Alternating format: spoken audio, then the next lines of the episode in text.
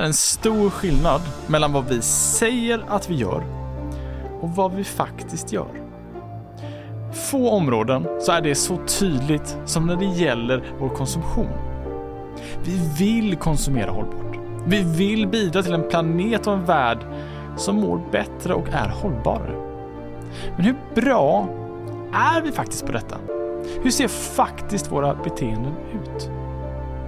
För att prata om detta och hur vi kan konsumera på ett mer hållbart sätt så har vi idag med oss kulturantropologen Katarina Graffman.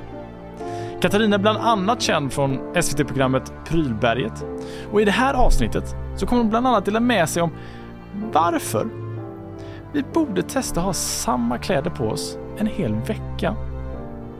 Men också vad det är som gör att veckohandling drastiskt minskar vårt matsvinn. Samt hur vi behöver bestämma vad rätt konsumtion betyder för oss. Nu tycker jag att vi kör igång. Här är vår expert för dagen, ingen mindre än Katarina Graffman. Jag heter Katarina Graffman och jag är antropolog. Närmare bestämt eh, kulturantropolog. Och eh, har ju varit det ganska länge, disputerade 2002, evigheter sedan. Och har sedan dess arbetat eh, både med forskningsprojekt och med olika kunduppdrag i eh, kommersiella företag och organisationer. Skriver mycket, skrivit böcker, gjort lite TV, på, har en egen podd som nu vilar lite grann. Två har jag faktiskt haft. Mm. Eh, så jag har gjort lite allt möjligt kan man väl säga under de här drygt 20 åren sedan jag disputerade. Perfekt, här finns det massor med tangenter vi kan springa vidare på. Jag, jag, jag tror att den Första tangenten jag vill dubbelklicka på för min egen del är kulturantropolog. Vad ja. gör man då och vad är det? Ja, det är kanske inte jättemånga som vet vad en antropolog sysslar med och det är många som också tror att man säger att man är antropolog, att det har någonting med antroposofi att göra. Eh, och det har det ju då inte. Eh, jag kan bara ta en liten anekdot att när jag sökte mitt första jobb efter universitetet så var det faktiskt på ett eh, researchföretag och då när jag faktiskt kom, skulle få komma på en intervju så hade de sagt innan jag kom att ser hon ut som Thomas Di Leva då kan vi inte anställa henne. Så till och med där när jag skulle få en, en intervju så trodde de att hon, hon är nog antroposof. Så det är ju inte det, men det kan vara svårt att hålla isär de här olika sakerna. Men en antropolog är ju någon då som studerar människor i grupp. Eh, varför eh, bildar människor vissa typer av eh, samhällen? Varför ser samhällen ut som de gör? Hur fungerar människor i grupp? Eh, vad är det som eh, som bestämmer hur ett samhälle ska fungera. Så många antropologer är kanske inriktade på att studera ritualer som då är ett sätt för människor att skapa band mellan varandra. Man kan studera religion, man kan studera ekonomi, medicin. Alltså du kan Inom antropologin kan du egentligen studera vilket tema som helst. Men det som särskiljer antropologin från andra humanistiska och samhällsvetenskapliga discipliner är att antropologen har haft hela världen som fält. Det betyder mm. att jag jag tror att de flesta tänker kanske på en antropolog att det är någon som befinner sig i en exotisk kultur och är där under en längre period för att lära sig och förstå den gruppen, det samhället, de människorna. Och det betyder att man brukar prata om att man har ett jämförande perspektiv i antropologin, att jag kan försöka förstå det som händer här genom att titta på, men så här gör man i södra Afrika när det kommer till Eh, relationer mellan män och kvinnor och så här gör man i Australien. Och genom att ha det här jämförande perspektivet så vidgar vi vår förståelse av vad det innebär att vara människa. Och det tycker jag är viktigt att poängtera för speciellt i den tid vi lever nu när vi blir allt mer polariserade. Att vi glömmer att se vad innebär att vara människa i samtiden. Att vidga förståelsen för, för våra gemensamma drag eh, snarare än att titta på olikheter. Just det. Vi har ju ett ehm, ett gemensamt intresse i just beteenden och eh, människors beteende. Och eh, I min research inför så fastnade jag vid just hur mycket du också pratar om skillnaden i vad vi säger att vi gör och vad vi faktiskt gör. Att jag uttrycker att jag tittar gärna på nyheterna eller brittiska eh, dokusåpor eller brittiska serier. Men att det, det jag faktiskt gör är att jag tittar på olika dokusåpor kanske. Farmen. Ja, vad började det här intresset för dig någonstans? Um, det, det, var faktiskt en ren slump skulle jag säga för att jag trodde att jag skulle läsa ekonomi. Uh, var, mm. Först började jag tänka att nu ska jag läsa juridik men sen nej men så ekonomi. Och då tänkte jag att ja, men jag börjar med det tråkiga i ekonomin för jag tänkte att jag skulle plocka min egen utbildning så jag började med statistiken. Um, och då kände jag efter en och en halv termin statistik att då höll jag på att kvävas. Mm. så då sa nej men då ska jag göra någonting annat och då utan en slump hittade jag antropologi i kurskatalogen i, på Uppsala universitet. Och tyckte att det lät spännande och så tänkte jag tar en, så, jag tar en termin antropologi. Uh, mm. För det tror jag kan vara ett bra liksom, tillskott till min övriga utbildning. Men sen blev jag faktiskt så himla hooked. Ja, det var en uh, riktig ögonöppnare för mig att läsa antropologin. Så sen har det bara blivit antropologi. Uh, och så disputerade jag. Så det är faktiskt en ren halka in på bananskal. Um, och jag är så nöjd och glad över det. för det som jag gör är egentligen inte ett yrke utan det är ju den jag är. Det har blivit den jag som jag tänker eh, i olika situationer. Och apropå så det som du säger då, det här med att människor säger en sak men gör någonting annat. Jag tror att väldigt många känner igen att som man frågar får man svar. Det är mm. lite samma egentligen. Och man ska ha väldigt klart för sig att vi um, lever i en tid när vi tror att människor alltid kan förklara hur de tänker, hur de känner, vad de har gjort, vad de har upplevt och så vidare.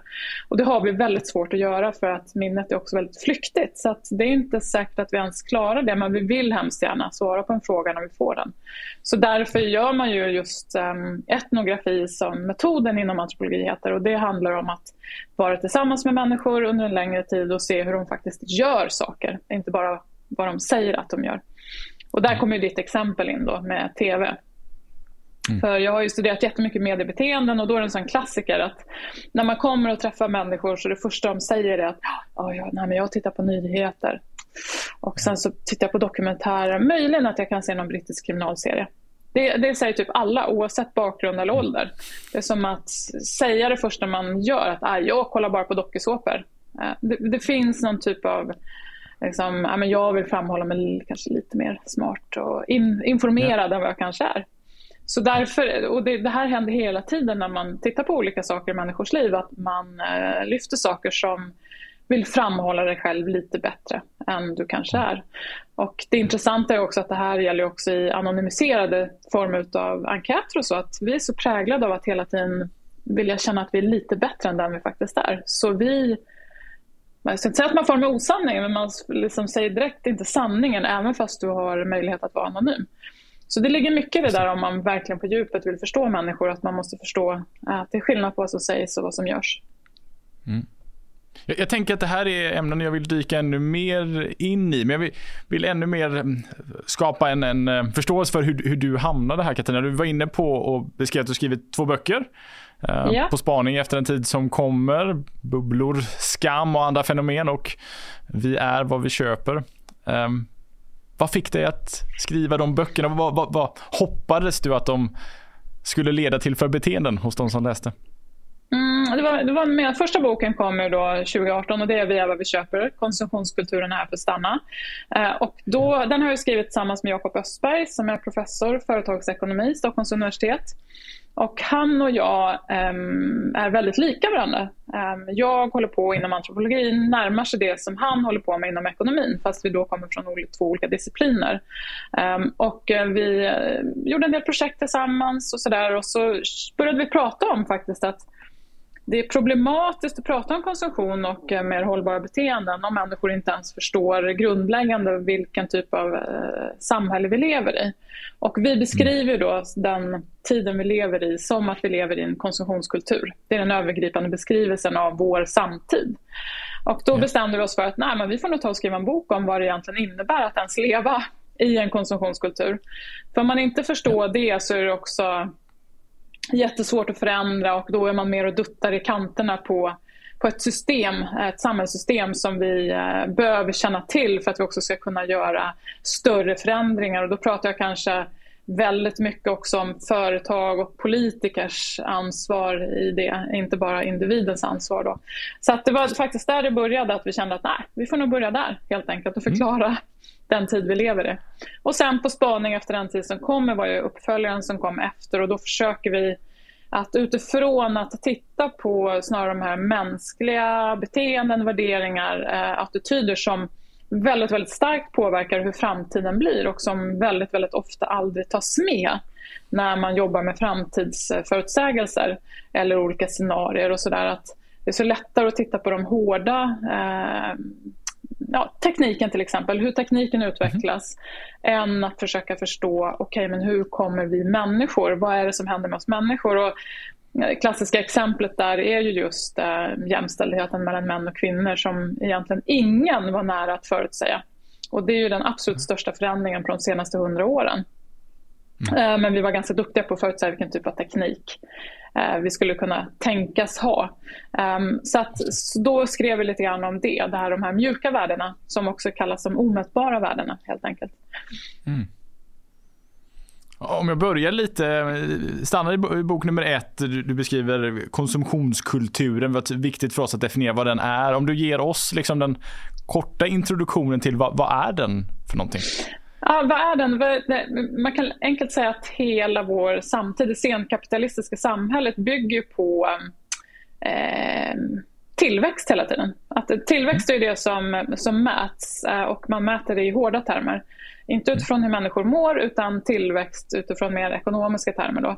Eh, och det är väl väldigt talande för eh, konsumtionskulturen i sig. Den bygger på att vi ska konsumera mer. Vi ska konsumera mer om det så är produkter eller upplevelser eller vad det är. För det är också det som ger tillväxt. Eh, och i det samhället så har vi också en väldigt, väldigt stark marknadsföring som hela tiden påverkar oss. Överallt påverkar oss. inte minst nu på alla olika medieplatser. Och marknadsföringen är ju så fiffig så den går, liksom, hittar hela tiden nya sätt att sippra in. Och marknadsföringen växte ju enormt efter andra världskriget när den här masskonsumtionsmarknaden, det var egentligen då den exploderade. Och den bygger på att vi människor ska köpa och konsumera. Uh, för, uh, så att, uh, och det är ju själva konsumtionskulturen då. Och det man kan se det är också att väldigt mycket annat börjar beskriva i marknadstermer. Det här med att man bygger sina personliga varumärken, att mm. eh, relationer, sociala relationer är en investering, att tid är en knapp resurs. Man använder eh, marknadslogikens språk när vi också beskriver helt andra saker i samtiden. Och det är också en sån här sak som som man då kan se och tolka som eh, kraften i konsumtionskulturen. Och då är det så att om vi människor inte förstår det, att det är den tid vi lever i, då förstår vi också att de flesta människor tänker att ja, men jag, jag är bara konsument när jag köper något. Eh, mm. när jag går i butiken och köper någonting eller möjligtvis handlar på nätet, då är jag konsument. Men att förstå att vi hela tiden är präglade av den här logiken, det är att vi hela tiden aktiverade som konsumenter. Eh, inte bara när man gör ett köp.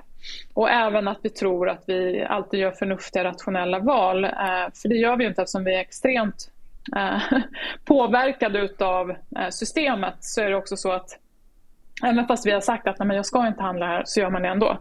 Jag tror att ganska många känner igen det och så lägger man det på sig själv att nej, nu gick jag fällan igen. Istället för att ifrågasätta, men vad är fällan egentligen? Varför är det uppbyggt på det sättet att när jag till exempel går på IKEA, varför ska jag gå runt hela varuhuset? Uh, när jag kanske bara ska ha det som finns på slutet. Vad, vad är det i det systemet som gör att ja, men det är inte så jäkla lätt att stå emot? Det är liksom allting. Man brukar prata om att det ska vara lätt att göra rätt och jag skulle säga mm. att den tid vi lever i så är det verkligen inte lätt att göra rätt. Det är jättesvårt att göra rätt. Du ska lägga ner mycket tankarbete, du ska göra mycket research för att du ska kunna agera hållbart och rätt i en samtid som egentligen bara vill att du ska köpa mer. Så, liksom, ja. så det är det det handlar lite grann om, att förstå vad är det för tid jag lever i, hur ser samhället ut, hur påverkas jag runt omkring? Istället för att vi hela, hela tiden lägger eh, ansvaret på individen. Uh, oj, oj, nu har du varit dålig igen för nu gick du och handlade en gång till fast vi har sagt att du inte skulle göra det. Uh, ja. Så det liksom handlar väldigt mycket om det att få öka förståelsen för individen i systemet och hur systemet påverkar individen. Podden fortsätter strax, men först några korta ord från oss bakom podden. Låt väl valda experter utbilda dig. Docens erbjuder underhållande och inspirerande utbildningar för företag utan att göra avkall på kunskap och fakta. Du hittar kurser i populära Office-program som till exempel Excel, Powerpoint, men även specialkurser för olika roller på ert företag. Det kan bland annat vara stresshantering, sälj, presentationsteknik eller min egen kurs i hur du lär dig mer och bättre. Docents unika kursmall och specialanpassade verktyg underlättar för kompetensutvecklingen ute på företagen. Vill du och ni bli en lärande organisation så är Docens ett steg på vägen. Läs mer på docens.se eller i beskrivningen här nedan. Nu fortsätter podden. Och bara tänka en insikt kring vad olika intressenter tycker är rätt. Ehm, Exakt. Ikeas eh, rätt i det här fallet är väl att jag ska konsumera så mycket som möjligt, men är det samma rätt som jag önskar och vill? Och, och det tar oss väl bra in på mm, temat för vårt samtal idag. Idén och tanken att prata om hur vi kan konsumera mer hållbart. Om vi säger att vi lever i en, en värld av konstant konsumtion. Hur kan vi bli bättre på att också då ta aktiva var och ha ett mer hållbart konsumerande. Om vi bara mm. börjar redan. Varför är det viktigt? Varför ska jag inte bara följa Ikeas karta och konsumera maximalt? Varför ska jag konsumera hållbart? Ja, eh, till, till att börja med så tror jag att det, det här är intressant för det är också så himla laddat. Alltså i och med att konsumtion bygger vårt samhälle så är det också väldigt laddat att gå in och prata om det. Uh, mm. För det folk känner så här, åh någon som kommer så här, uh, moraltanten liksom och säger någonting. Så det är väldigt laddat att vara inne och peta på det här för det är också någonting väldigt tillfredsställande att konsumera. Alltså vi känner vi får en kick, det är liksom härligt, vi, även fast man vet att man inte ska. Mm. Så det som jag ändå tror, det, det, det, man måste skilja på konsumtion och masskonsumtion. För, för människan har ju alltid varit materialistisk. Är, om, om man tittar historiskt tittar man i olika kulturer så har ju människan alltid varit materialistisk. Och det är inget fel i sig, det ligger inget moraliserande i det. Men det är kanske den här masskonsumtionen, att vi på något sätt har gått ifrån att eh, konsumera utifrån våra behov och konsumerar mer och mer efter begär. Um, mm. Så att det är väldigt stor skillnad. För jag tror att de flesta människor vet, om man tittar på en, en vanlig eh, svensk klädgarderob så skulle den personen, de flesta skulle aldrig behöva köpa något plagg med. Ja visst, jeansen kanske slits ut och någon jacka och sådär. Men vi har så mycket kläder så det skulle räcka livet ut. Eh, så vi har så mycket saker och det är väl det som är grunden i att ja, men vi måste dra ner på konsumtion, vi måste börja med, mer cirkulär eh, ekonomi eh, kanske köpa bättre kvalitet. Men all, alla de här sakerna tror jag att idag, eftersom vi pratar så mycket om hållbarhet, det mm. vet nog de allra flesta. Eh, hur man kanske blir en mer hållbar eh, person. Och det är ett måste om, eh, om vi vill att vårt klot ska mm. överleva eller vi ska få en eh, dräglig tillvaro. Ja. Så att just den här masskonsumtionen, den måste ner. Um, och då, då, då, är det också så här, menar, man pratar ofta om vintage second hand till exempel. Att ah, men det är jättebra, man frigör sitt samvete lite grann. Men uh, i mina studier så är det inte alls ovanligt att när vi studerar just de som är second hand-köpare, de kanske köper ännu mera. För de gör ju någonting bra. Liksom. Och det driver också på liksom, själva systemet i sig. För det handlar ju om jag brukar till exempel ge tipset, jag gjorde ju det här programmet Prylberget som ligger på mm. Utbildningsradion fortfarande tillsammans med Robin Paulsson. Och då i ett program handlar det om kläder, jag tror att det var avsnitt två. Och eh, i varje program så är det en familj med som får en utmaning. Alltså att de ska testa någonting eh, för att kunna kanske bli lite mer hållbara. Och den familjen fick utmaningen att de skulle gå i samma kläder en hel vecka. Eh, och det tyckte då mamman och dottern var det, det var en jätte, jättejobbig tanke för dem. Killarna var med så här, ja vad gött, vad skönt, slipper jag byta liksom. uh, och det var jätteintressant att se, för jag brukar köra det själv nämligen, um, att jag använder samma kläder. Um, för det är faktiskt ingen annan än du själv som bryr, bryr dig om det. Man får för sig att alla andra tittar och oj, har hon samma klänning igen? Um, och så är det faktiskt inte, för det ligger ju väldigt mycket hos en själv.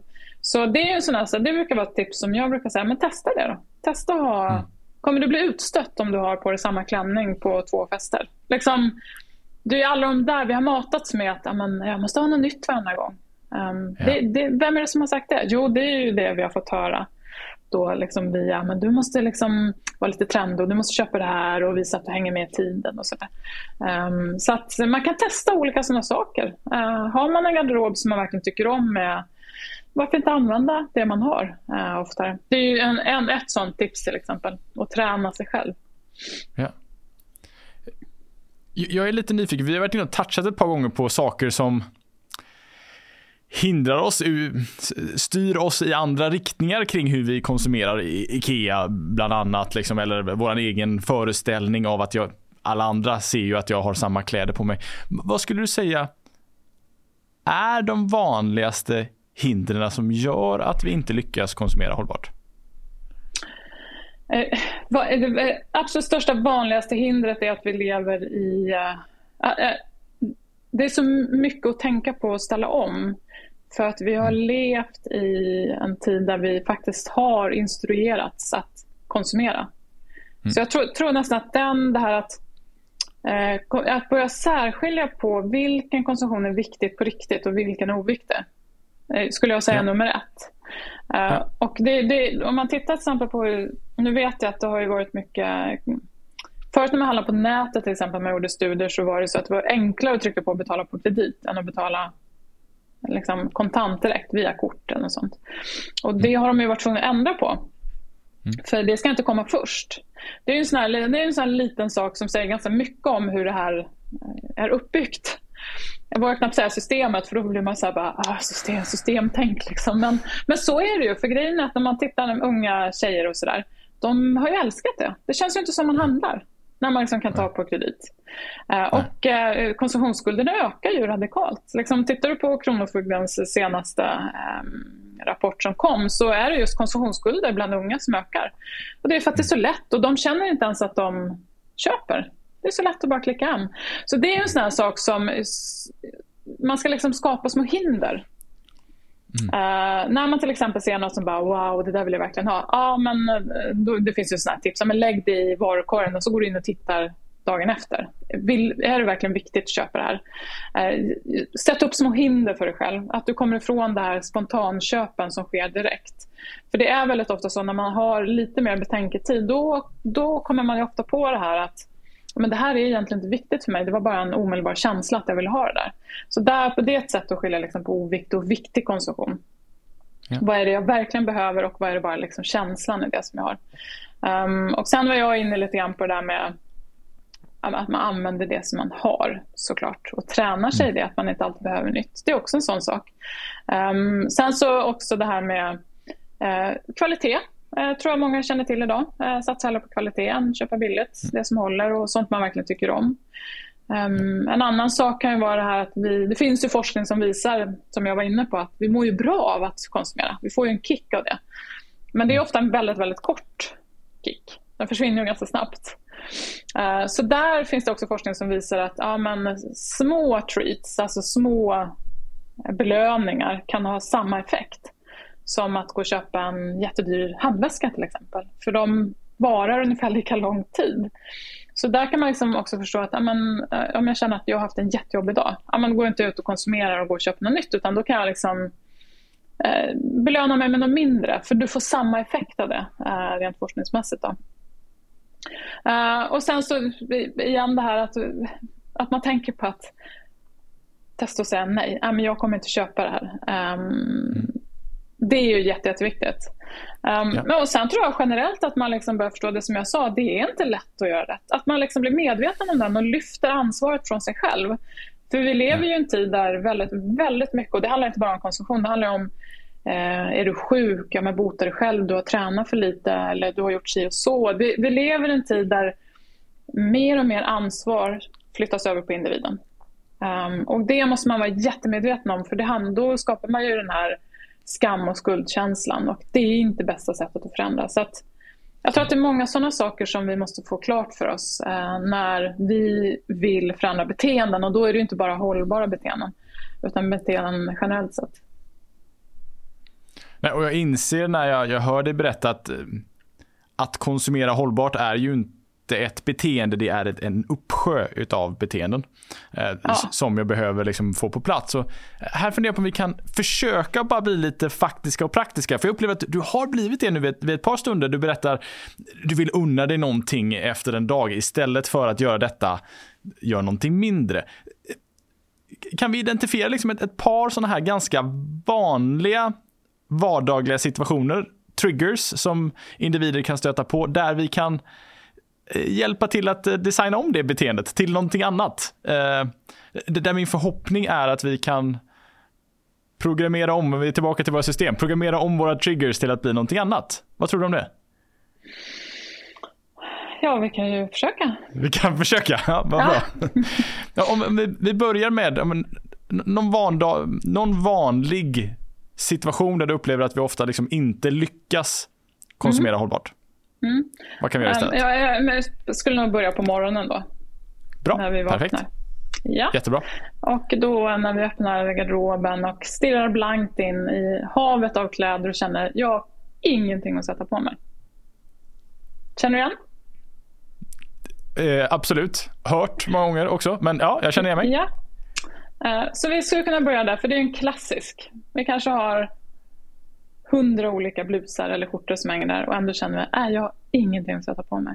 Och det är en sån klassisk när man tänker efter. Men varför känner jag så? Eh, vad är det som gör? Och det är det som lite jag har varit inne på att man eh, dels tänker att man ska ha nytt på sig varje dag och att man mm. kanske inte följer med trenderna. Eh, så jag skulle nog vilja börja där. Att, eh, super... Och det var också i det här, det var så roligt i då det här, den här familjen som skulle ha samma kläder på sig. För en av mamman i familjen sa eh, att hon var väldigt färgglad och hon gick upp på morgonen och valde kläder utifrån ah, men hur känner jag mig idag? Hur mår jag idag? Mm. Vad vill jag liksom Eh, utstråla idag? Och det gjorde hon med sina kläder. Och hon kände sig jättebegränsad. För då hade hon också i början på veckan tänkt jag väljer något neutralt. Så hon hade valt någon beige tröja och någon jeans eller något sånt där. Som skulle funka hela veckan. Och hon hade jätte, jättejobbigt med det, att hon hade valt så neutralt. Hon konstaterade efteråt att det var helt fel sätt att bete sig. Hon borde ha valt en superfärgstark klänning. Oavsett om hon inte någon morgon hade känt Åh, ska jag sätta på mig den här färgstarka klänningen? Så mm. hade hon eh, övergripande över veckan hade hon mått mycket bättre av det. Och jag tycker det, det, det. säger ganska mycket för att det är många som säger så att ah, men jag brukar lägga fram på kvällen innan. För då hamnar jag inte i den där situationen där jag liksom ah, står på morgonen och det är helt blankt och jag bara måste gå och shoppa på lunchen. typ mm. det. Och så säger folk så här, ja men sen känner jag inte för det på morgonen. Så där tror jag, där är en sån grej. Den, den där tycker jag är jätteintressant för att vi på något sätt, det gäller mat också. Det här att man brukar prata om att om du planerar din mat för en vecka framåt kan du handla mer hållbart. Alltså du mm. springer inte ner och köper varje dag. Du kan mm. kanske ta den någonstans där det är lite billigare. Du kan liksom storhandla och eh, man använder den maten på ett annat sätt som du har veckoplanerat. Eh, så det blir inte lika mycket svinn. Och då är det många som säger ah, men jag kanske inte känner för det just den där dagen. Alltså den, och det är precis samma med kläderna. Jag har valt det kvällen innan. Det, ska säga, det låter ju skittråkigt att säga det, men sen säger man bit ihop då. Nu har du bestämt dig för det här, då är det bara att köra det. Alltså lite så. Ja. Ja. Vi är så himla, så otroligt hela tiden eh, ska säga, drivna av att det ska kännas härligt och just för stunden. Och, eh, ja, inte minst, liksom, det är samma so sociala mediebeteenden, att man hela tiden triggas, belönas och så vidare. Så jag tänker det är väl nummer ett, att bestämma vad du ska på dig kvällen innan. Ha på dig det. Visst om det börjar ösregna eller snöar. Så. Men att man bestämmer sig och så kör man det. Och det är samma med maten, att man, man veckoplanerar och sen så äter man det. Visst, du kan variera de dagarna men ändå att nu har jag bestämt mig för det här och det gör vi för att det blir mer hållbart, det blir också mer ekonomiskt i längden. Uh, för det är ju en annan aspekt utav det. Så jag tror lite det skulle jag säga är nog ganska viktigt. För det är ju svårt att komma från de här omedelbara impulserna. Och då börjar jag tänka så att, ah, just det, är det här viktigt eller oviktigt? Alltså det kräver ju mm. ändå en viss tankarbete och viss förhållningssätt till dig själv. Men man kan faktiskt börja där med kläder och med maten. Ja. Att man planerar det lite bättre. Uh, och då skulle jag säga, då, då minskar nog konsumtionen um, en hel del faktiskt. Podden fortsätter strax, men först några korta ord från oss bakom podden. Vilken effekt får dina utbildningar på dina deltagares vardag? Vilka nya beteenden och vanor skapar de när de kommer tillbaka till sin vardag efter din utbildning? Om du känner dig osäker på svaren på de här frågorna så har vi skapat Noli för dig. Vi på Noli har utvecklat ett digitalt verktyg där du som ansvarar för en utbildning kan erbjuda dina deltagare personliga lärresor som stöttar dem före mellan och efter era träffar. Optimalt era ledarprogram, men också för er onboarding, där inte bara medarbetarna, utan också medarbetarnas chefer får rätt stöd i precis rätt tid. Ett perfekt komplement till ert existerande LMS för att maximera effekten av er ledarutveckling och er onboarding. Är du nyfiken på att veta mer om Noli så finns det mer information på noli.com eller i beskrivningen här nedan. Nu fortsätter podden. Ja. ja och det jag hör är i mångt och mycket så här, designa runt så att du inte behöver fatta beslutet eller göra beteendet i säga, affekt. Liksom, med den känslan du får just där. Utan designa att du har fattat beslutet tidigare. Kvällen ja, innan exakt. gällande kläderna. Ehm, handlingen i söndags när vi redan gjorde vår stor shopping. Ja. Det var väl två jättetydliga konkreta beteenden hur vi kan ändra. Har vi en, en, en tredje som vi också skulle kunna använda oss av? Tre. Jag tycker, jag tycker som jag sa att det är svårt att gå in så på individnivå. Um, mm. Men det, det, är också, det finns det så mycket forskning eh, kring det här att, att göra saker snarare än att äga saker. Och, och det, det, mm. kan ju låta kanske jätteluftigt och flummigt men man kan ju se på människors tillfredsställelse. Jag, jag är lite skeptisk till lyckoforskning för vad är lycka egentligen? Det är ofta ganska kortvarig kortvarig känsla. Men om man istället pratar hur människor upplever sin tillvaro meningsfull eller tillfredsställande så är det ju så att de som gör saker, alltså att man kanske snarare istället för att konsumera och äga så gör man saker med sin familj, man kanske åker mm. iväg och åker skidor. Mm. Um, ja, men att man, man gör mer saker, att man uh, bygger på sina sociala band. Det ger i längden, gör att människor känner mer tillfredsställelse med sitt liv. Uh, och kanske vet man det så kan det också vara det är också en förändring i förhållningssätt till det här ägande versus att, att göra saker. Ja. Eh, att ägande visst ger status och status är viktigt i våra sociala relationer. Eh, men om man tittar på vissa grupper till exempel så kan man se att de som har mycket eh, pengar, som har råd att äga mycket, de har ju gjort en förflyttning till att snarare handla om att men vi lägger våra pengar på att göra saker tillsammans och sådär. Så att status förflyttas ju hela tiden vad som är status.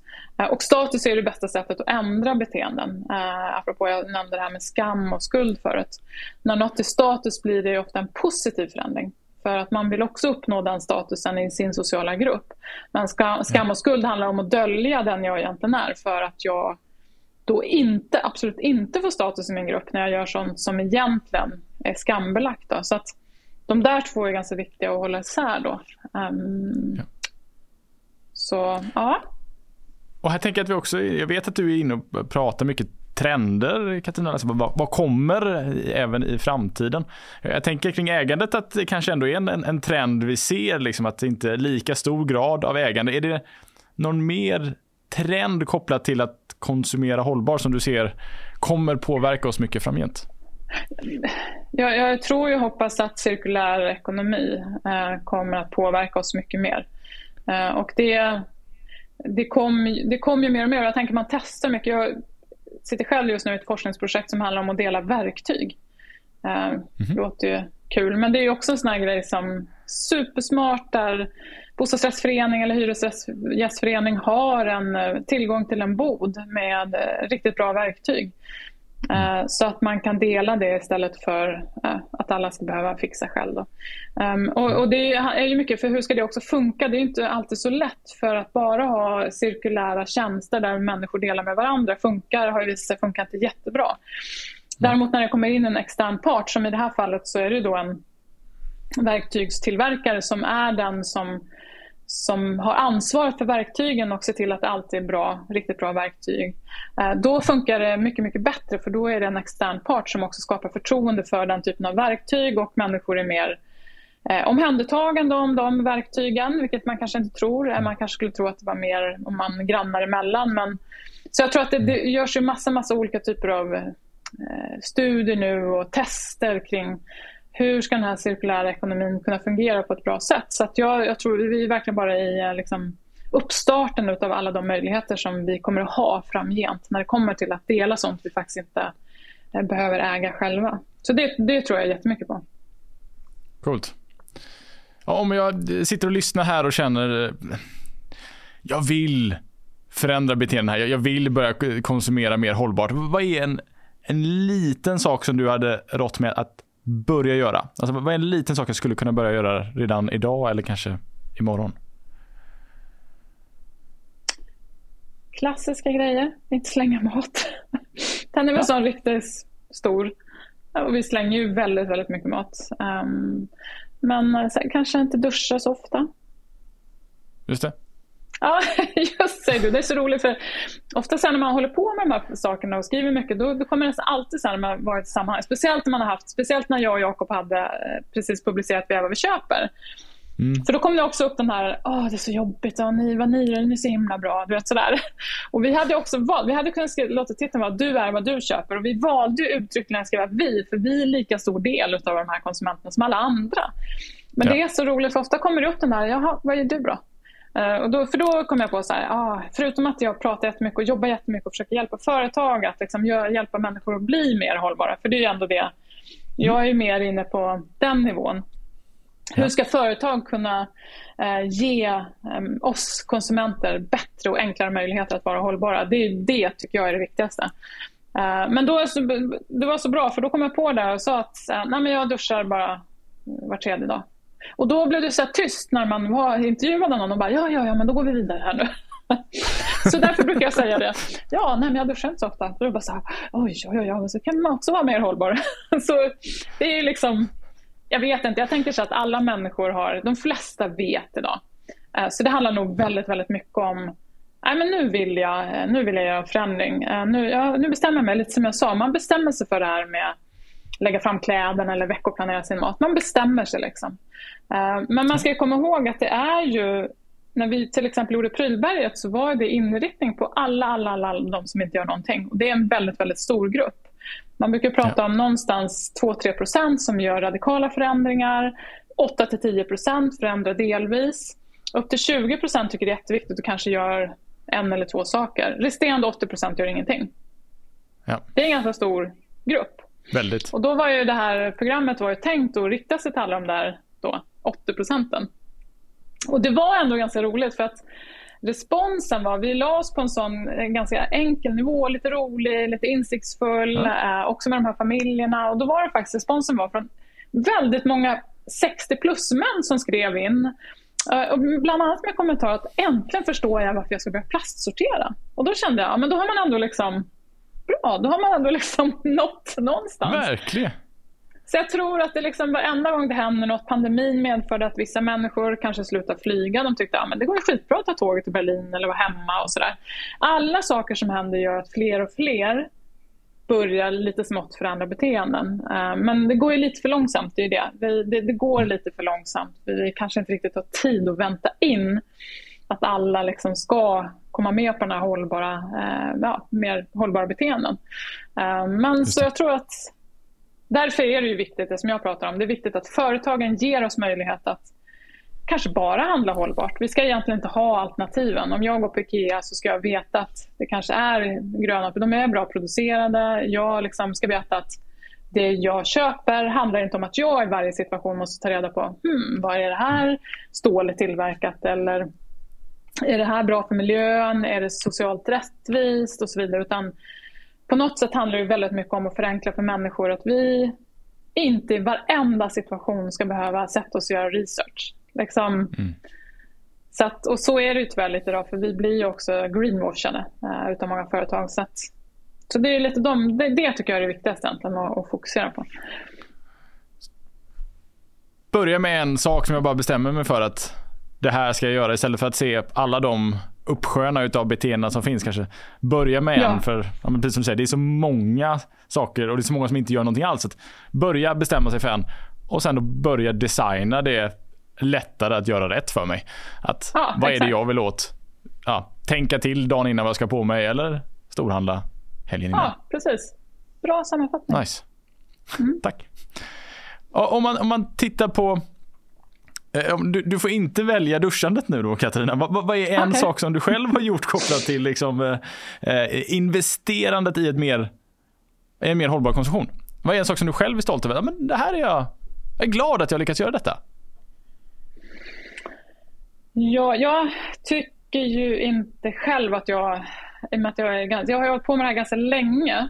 Um, så att jag har nog successivt smått för smått eh, liksom, levt mer och mer hållbar. Så jag, jag har svårt att säga någonting så här konkret. Jag tycker att man, jag mm. satsar rätt mycket på eh, kvalitativa kläder, inte jättemycket, men de jag tycker om använder mycket. Um, eh, satsar jättemycket på eh, relationen till mina barn. Um, att vi har umgåtts mycket och gjort mycket saker tillsammans.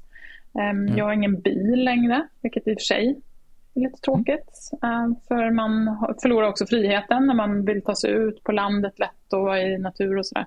Men det känns också jättebra. Jag har ingen mm. bil. Um, ja, så det är liksom, för mig är det ju massa saker. Men jag måste ändå säga att det som jag är mest glad för det är att det som jag har gjort och det som jag gör och till exempel via vad vi köper har fått ett jättestort och starkt genomslag för människor som liksom tackar för att ja, men äntligen fattar jag lite bättre vad, vad det här handlar om. Det, det är väl i sådana fall det som, som jag är mest stolt över. Um, att jag har ändå bidragit med på något sätt. Det tycker jag verkligen att du ska vara. Jag eh, frågar alltid mina gäster om ett tips på en bok som de, de, själva har uppskattat väldigt mycket eller som de önskade att fler hade läst. Vad, ja. Har du någon sådan bok, Katarina? Ja, jag har en sån bok och den har faktiskt inte med um, konsumtion att göra. Nej. Skönt ändå. Det behöver absolut inte ha. Den. Och jag tänker speciellt nu i de tider vi lever i nu som är faktiskt oerhört dystra på så många sätt. Eh, mm. Så skulle jag vilja rekommendera att läsa historikern Rutger Bregman. Eh, en holländsk kille som har skrivit I grunden god, en optimistisk historia om människans natur. Eh, som Natur och kultur gav ut jag, förra året i översättning. Eh, och den handlar om, han går igenom på ett eh, väldigt enkelt och härligt språk att läsa så um, går han igenom olika exempel där vi alltid har försökt förklara historiskt uh, människans illvilja och ondska men att han liksom dekonstruerar de historiska eh, källorna och kan visa på andra, det behöver inte alls ha varit så utan det är snarare typ så här att människan faktiskt i grunden är god. Så jag tycker att den var jättehärlig att läsa, speciellt i tider nu när man verkligen känner att vad är det med mänskligheten och vad, vad håller vi på att driva oss själva? Så det är mitt tips faktiskt. Ett jättebra tips och ett jättestort tack för det och ett ännu större tack för att du har varit med här idag. Och det har varit väldigt lärorikt från mitt egna perspektiv. Jag eh, kommer se till att börja duscha mindre. Det är en stor last Bra. jag har i mitt liv. Jag ska duscha mindre. Är jag tror din, jag ska försöka lägga fram kläder ikväll. Bra! Exakt. Så du har liksom tagit med dig två saker här nu? Två saker jag kommer försöka göra mitt bästa för att göra annorlunda. Jag tänker att jag återkopplar till dig om en vecka och ser hur min första vecka har gått. Mm. Ja, gör det. Det ser jag fram emot. Ser om jag också gör saker annorlunda och inte bara säger att jag ska göra saker annorlunda. Eller hur? Jättetack för att du varit med oss idag. Tack så jättemycket för att jag fick vara med.